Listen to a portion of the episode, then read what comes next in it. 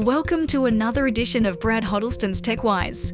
Brad's research and writing focus on helping individuals and families navigate the jungle of technology, gaming, social media, and more.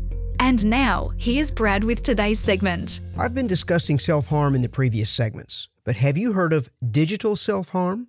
Nine News Colorado asked psychologist Dr. Cheryl Zeigler to explain. Digital self harm is the online version of what self harm is in person. So, self harm in person would be cutting yourself, burning yourself, scratching yourself. Digital means that they're going online and anonymously posting negative, horrible posts about themselves as a way to really harm themselves, but do it in a public and digital way. Dr. Zeigler went on to say that digital self harm affects about 9% of teenagers, a number I predict will only increase. As to why teenagers do this, she said, it's a cry for help it's a way of saying, I'm hurting, I'm in pain. She explained that young people put negative comments about themselves on the internet to see how people will comment. If you're a digital self harmer, the most important comments you should care about are the ones God has written about you.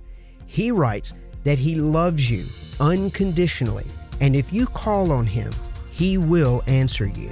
If you'd like to re listen to these segments, just search for Brad Huddleston on your favorite podcast platform.